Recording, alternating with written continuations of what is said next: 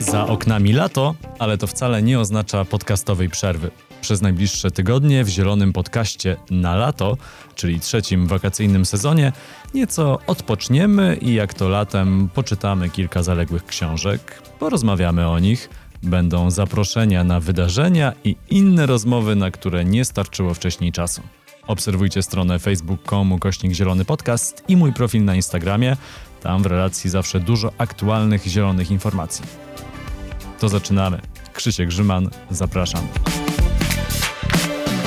Gościem Zielonego Podcastu na lato jest drugi raz w tej letnim sezonie Jaś Kapela, pisarz, poeta, felietonista, aktywista, członek redakcji wydawnictwa Krytyki Politycznej. Dzień dobry. Dzień dobry. E, porozmawiamy dzisiaj o książce, o której w ogóle powinno się w polskich mediach mówić e, dużo więcej niż się mówi i powinna być co najmniej tak popularna jak książka Billa Gatesa, która się ukazała e, parę miesięcy temu. Mowa o książce Przyszłość zależy od nas. Podtytuł na okładce to jest Jak przetrwać kryzys klimatyczny, a taki handlowy chyba podtytuł to jest Przewodnik po kryzysie klimatycznym dla niepoprawnych optymistów. Tak, ten podtytuł się zmieniał rzeczywiście w trakcie produkcji książki. Tak. E, a e, ja o tej książce pierwszy raz usłyszałem, gdy słuchałem podcastu Outrage and Optimism, e, podcastu prowadzonego przez właśnie autorów tej książki, mhm. czyli Christiane Figueres i Toma Riveta Karnaka, którzy są tak naprawdę architektami porozumienia paryskiego, czyli tego najważniejszego z punktu widzenia walki z kryzysem klimatycznym porozumienia na poziomie e, światowym, więc są to eksperci, no, którzy mają wiedzę z pierwszej ręki. E, I więc porównując tę książkę na przykład z książką Billa Gatesa, który tematem się w pewnym momencie zainteresował i e, może będzie jeszcze okazja, żeby o książce Gatesa kiedyś porozmawiać, no to oni rzeczywiście nie dość, że mają świetną wiedzę dotyczącą samego kryzysu klimatycznego, to mają też dużo wiedzy wiedzy na temat tego, jak wyglądało tworzenie tego porozumienia paryskiego, ale też jak biznes, państwa e, mogą, e, mogą z kryzysem klimatycznym próbować, próbować walczyć i to opisują. Tak, to rzeczywiście to jest książka napisana przez osoby ze szczytów władzy, osoby, którym udało się, udała się rzecz niesamowita, czyli właśnie dopięcie do końca porozumienia paryskiego, co wydawało się niemożliwe, że większość krajów świata z różnymi ich interesami politycznymi czy gospodarczymi zgodzi się e, podjąć działania na rzecz redukcji emisji spalania paliw kopalnych. To się udało, jak wychodzi w praktyce, to już jest inna historia, no ale przynajmniej mamy deklarację, że wszyscy chcemy z tym walczyć. Wszystkie właściwie kraje świata chcą z tym walczyć.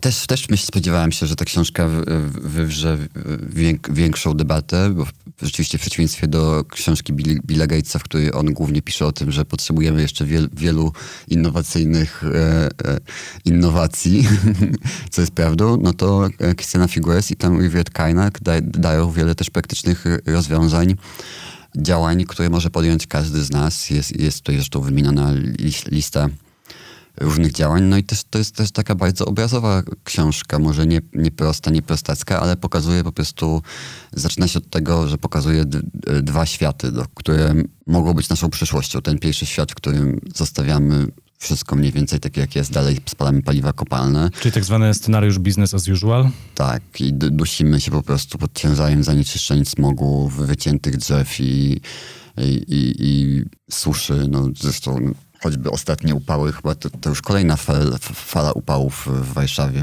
burze piaskowe w Polsce. Y, sami to obserwujemy, jak, jak, jak zmienia się klimat, a ciągle chyba za, za, za mało działamy w tym kierunku. Jak powiedziałeś, jak powiedziałeś o tej książce, że to jest książka mm, prosta, to tak, ona jest bardzo fajna, szczególnie dla osób, które już coś wiedzą na temat katastrofy klimatycznej, ale czytając takie codzienne artykuły, newsy w mediach, często mogą gubić taki szerszy kontekst. Tak naprawdę skąd to się wszystko bierze, jak to się na siebie nakłada y, i, i jak można to próbować rozwiązywać. Ale moim zdaniem osobami, które jako pierwsze powinny przeczytać tę książkę, to są wszyscy rządzący w Polsce. To jest, moim zdaniem w Polsce brakuje zupełnie takiej elementarnej wiedzy na temat katastrofy klimatycznej politycznej wśród polityków i gdy y, słuchałem y, wystąpienia powrotu Donalda Tuska do Polski, no bo takie wystąpienia lubię oglądać i on tam wspomniał o kryzysie klimatycznym, wszyscy się zachwycili. Y, ja też to odebrałem jako coś bardzo ważnego w Polsce, bo w Polsce wystarczy w ogóle powiedzieć, że ten temat jest ważny i wskakujesz już do, na, na tę półkę polityków, którzy po prostu są najbardziej zaangażowanymi aktywistami klimatycznymi, mm -hmm. bo tak. większość nie robi nic. Jest zerowe zrozumienie w ogóle skąd się biorą te zmiany klimatu i co kraj musi robić, yy, żeby, żeby z tym walczyć. To jest niesamowite, że to się dzieje w 2021 roku, kiedy stan wiedzy już jest tak duży na świecie, a w Polsce nie. Tak, też tak uważam i w związku z tym próbowałem e, wielu politykom tą książkę wysłać. E, no, udało się to w przypadku części polityków lewicy, aczkolwiek też nie, nie wszyscy byli e, skłonni przyjąć ją za przecież, bo jako wydawca mam taką możliwość, żeby wysłać różnym osobom e, gratisy, który... No, Pola Matysiak muszę pochwalić, czyta, czytała, na Twitterze się chwaliła. I jeszcze chyba... Z, Pochwal jeszcze kogoś. E, no. Hanna Gil-Piątek odpisała, że chętnie się zapozna. O, to już mamy, to już mamy dwa różne ugrupowania. tak, z, lewi, z, lewicy jeszcze... No, Hanna Gil-Piątek, Polska 2050. Tak, Polska 2050, tak, Kasia Jagieło też, e, też chciała. E, Anita Sowińska z Lewicy też mi bardzo ładnie e, odpisała i zresztą podziwiam jej ostatnio jej zaangażowanie w walkę z wycinkami i fajnie, że też są też tacy, tacy posłowie, no ale nawet na lewicy, bo, bo a jeszcze Radek Fogiel mi odpisał, że chętnie przyjmie. Tak? tak, bo... A, to jeżeli ktoś nie wie, to były asystent Jarosława Kaczyńskiego, tak. wicerzecznik PiSu. Tak, wicerzecznik PiSu napisał mi, że chętnie się zapozna z tymi lewackimi koszmarami, czy coś takiego, czy, czy, czy, czy, czym lewica straszy dzieci, więc chętnie się dowie. No, tak, ale odzew, odzew, odzew rzeczywiście był, był dosyć słaby i, i, i, i, i szkoda, że, że wiele osób nie przeczytało tej książki, bo myślę, że mogłaby pomóc wielu, wielu politykom działać również skuteczniej, bo jednak jest to książka napisana przez polityków mających ewidentne sukcesy na szczeblu e, e, światowym. E, no ale cóż, no, my, my w Polsce się trochę innymi rzeczami zaj, zajmujemy Chciałam też wydać tą książkę, bo dużo czytam o klimacie i przeważnie są to mało optymistyczne rzeczy. Raczej ton jest taki, że zmierzamy do katastrofy, w którą, z którą nie wiemy, nie wiemy, co e, możemy zrobić. No i chociaż jest to bliska mi właściwie postawa i też e, boję się, że nie jesteśmy w stanie już zatrzymać kryzysu klimatycznego, to jednocześnie uważam, że powinniśmy e, robić wszystko, co, co jest możliwe zresztą autorzy też tak uważają. No, w momencie, kiedy Christiana Figueres e, była sekretarz e, panelu do spraw do zmiany klimatycznej, wzywa do niepo, obywatelskiego nieposłuszeństwa, no to jest tak jakby, no nie wiem, jakby Donald Tusk w Polsce zaczął wzywać do zresztą wychodzenia na ulicę. No. Jeszcze a propos tego optymizmu, to mogę dodać, mhm. że y, ich wspólna y, wiem, instytucja, firma, y, którą powołali, co się nazywa Global Optimism. No i też tak. słuchając tych podcastów, zresztą czytając tę książkę, miałem dokładnie to samo wrażenie, jakbym słuchał podcastu, że jednak bardzo, bardzo dużo optymizmu w tym wszystkim jest. I oni mhm. dają taką nadzieję, że jednak jeżeli się wszyscy wezmą do roboty, to coś z tego będzie, chociaż z drugiej strony patrząc na polityki klimatyczne w krajach, jak one się zmieniają od czasu porozumienia paryskiego, no to ten epizod amerykański, czyli wystąpienia z porozumienia paryskiego na rok przez Donalda Trumpa tuż przed wyborami, to jak to powolnie idzie w poszczególnych krajach, to nie wiem, na czym oni do końca opierają ten, ten swój wielki optymizm. Może to jest mhm. też trochę takie zaklinanie rzeczywistości. No tak, jest to optymizm, wydaje mi się, pomimo tego, co obserwujemy trochę i wydaje mi się, że poniekąd jest, jest skuteczną i wartą wdrażania strategią, że jakby, no tak, wiemy, że świat zmierza, widzimy to, jak, jak silny jest indywidualizm, narcyzm, jak, jak, jak rządzą pieniądze światem, a jednocześnie, no, co nam pozostaje? Jest jednak trochę dobrych ludzi, którzy chcą działać, żeby tą cywilizację zachować, chociaż czasem sam mam wątpliwości, czy warto tą cywilizację w tej formie zachowywać. E, no ale co, cóż nam pozostaje niż optymizm? Mamy się położyć i po prostu płakać, czy ewentualnie co jest jeszcze dekadentyzm? Możemy korzystać i tańczyć na gruzach płonącego świata. Nie mając być, dzieci, więc nie mając żadnych już... Tak, zobowiązań wobec nikogo. Można i tak. Ja chciałbym jeszcze coś, coś zrobić dla nie swoich dzieci. Być może niepotrzebnie, bo Polacy i Polki być może nie chcą, żeby ich ratować przed kryzysem klimatycznym. Młodzi, młodzi chyba chcą, no bo frekwencja na strajkach klimatycznych jest duża i Extinction Rebellion też powstało w Polsce i działają w, w różnych miastach. To jeszcze y, to wracając prawda, to, do książki, bo tam są też takie takie wątki biznesowe. Ja byłem zaskoczony, że w ogóle krytyka polityczna wydała akurat te publikacje, bo wydawało mi się, że to powinien być taki tytuł bardziej dla jakiegoś takiego liberalnego wydawnictwa. No nie jest to książka komunistyczna. I rzeczywiście wskazuje, wskazuje pewne metody działania w, w ramach gospodarki, którą, którą mamy.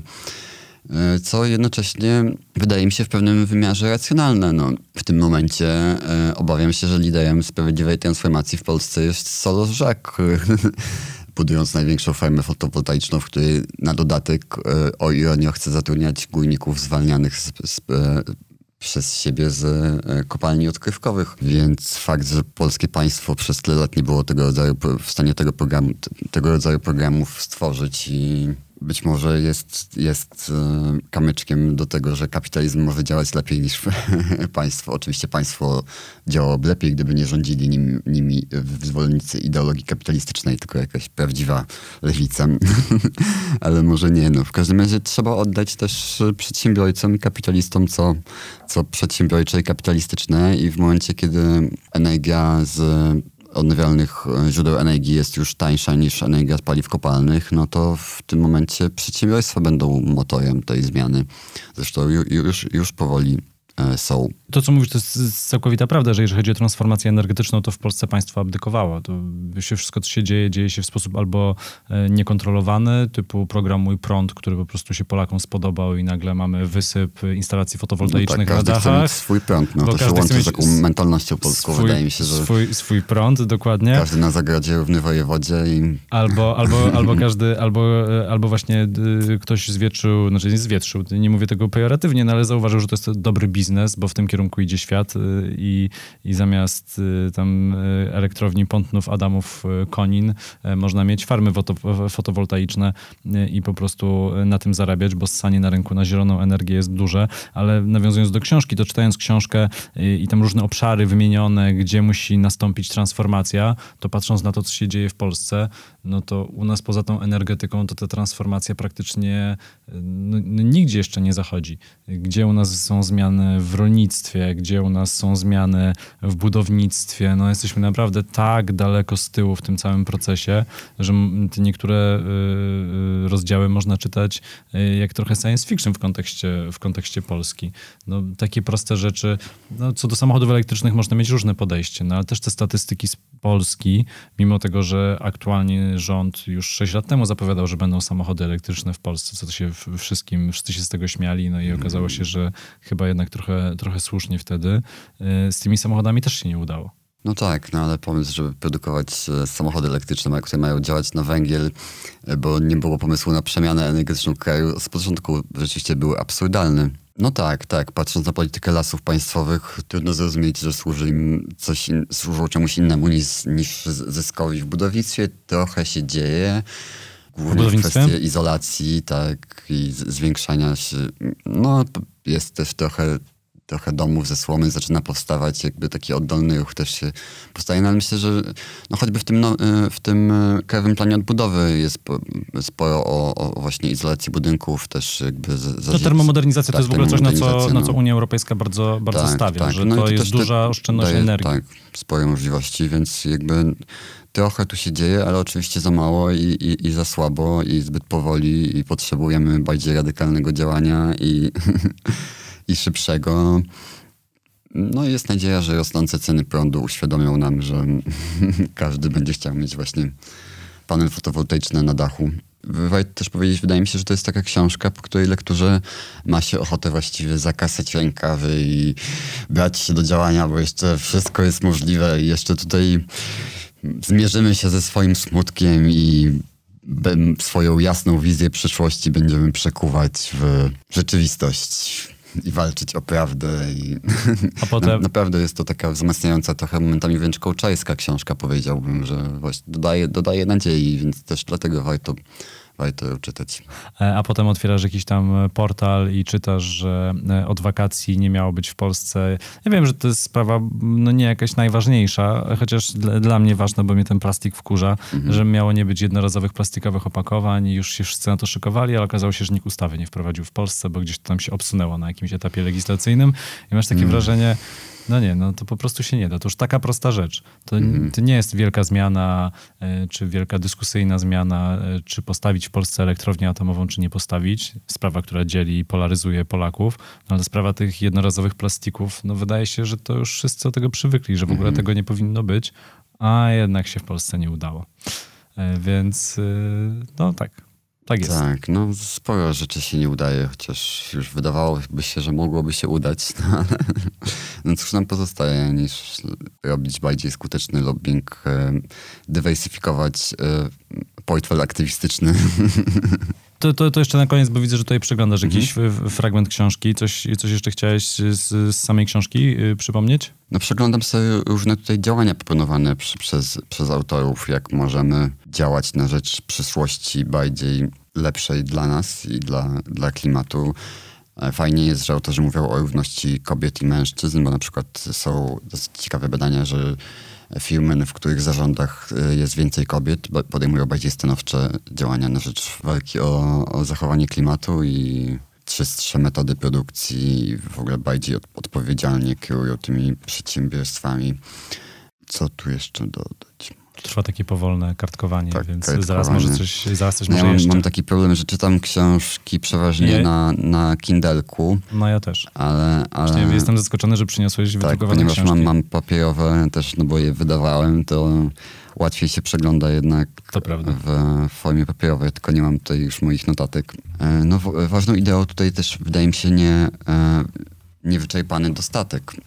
Nie, można gospodarki bez, bez końca rozwijać i że jakby nieskończony wzrost jest niemożliwy, to jednocześnie autorzy pokazują, e, że koniec wzrostu nie musi oznaczać końca rozwoju i że budowanie relacji społecznych, kultywowanie mm, kultury, sztuki, podziwianie piękna przyrody może być też e, wartościową formą funkcjonowania w świecie. Tak jak ten weganizm nieszczęsny, który wydaje się ograniczeniem, a jednocześnie jest tak naprawdę całym nowym, bogatym światem kulinarnym. Może możemy mniej konsumować, a więcej spacerować po lesie i to będzie dobre i dla nas, i dla gospodarki. Tak, oczywiście tutaj pewnie krytycy zwrócą uwagę, że to wszystko zależy od punktu siedzenia, czy, czy od tego, gdzie, gdzie siedzi czytelnik aktualnie. Jeżeli siedzi w kraju rozwijającym się, to on sobie myśli, no okej, okay, ale ja akurat y, statystyczny mieszkaniec Indii czy Chin za bardzo się do katastrofy klimatycznej nie, nie przyłożył. A już mieszkaniec A jeszcze, Europy... Jeszcze chciałbym trochę samochodem pojeździć. No, chciałbym w ogóle mieć jakiś standard życia. E, a, a już mieszkając Europy Zachodniej czy, czy Stanów Zjednoczonych Ameryki Północnej, E, no to, to, to, to zdecydowanie więcej. Przyszłość zależy od nas. Krystiana Figueres, e, Tom Rivet Karnak, wydawnictwo krytyki politycznej, do kupienia na stronie krytyki politycznej w I małych, małych księgarniach. I w małych księgarniach, tak mówiłem ostatnio. Bardzo, bardzo polecam. Polecam też bardzo podcast Outrage and Optimism. Warto posłuchać tych rozmów rozmów Dużo ciekawych gości. Mnóstwo ciekawych gości i to polityków e, bardzo często z no naprawdę top, top, top. Więc, więc bardzo, bardzo, bardzo ciekawe wymiany myśli. A co najbardziej zwraca moją uwagę w tym podcaście, to po prostu świetna atmosfera e, i świetny klimat wśród prowadzących. Widać, że oni e, z fajnym dystansem do siebie, do siebie doprowadzą i nie ma się wrażenia, podobnie jak czytając książkę, że to będzie coś ciężkiego i strasznego, tylko rzeczywiście ten optymizm tam zwykle wygrywa.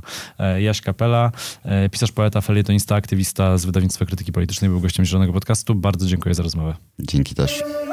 To był Zielony Podcast na lato.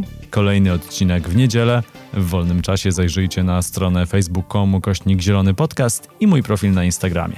Bądźmy w kontakcie. Krzysiek Grzyman, do usłyszenia.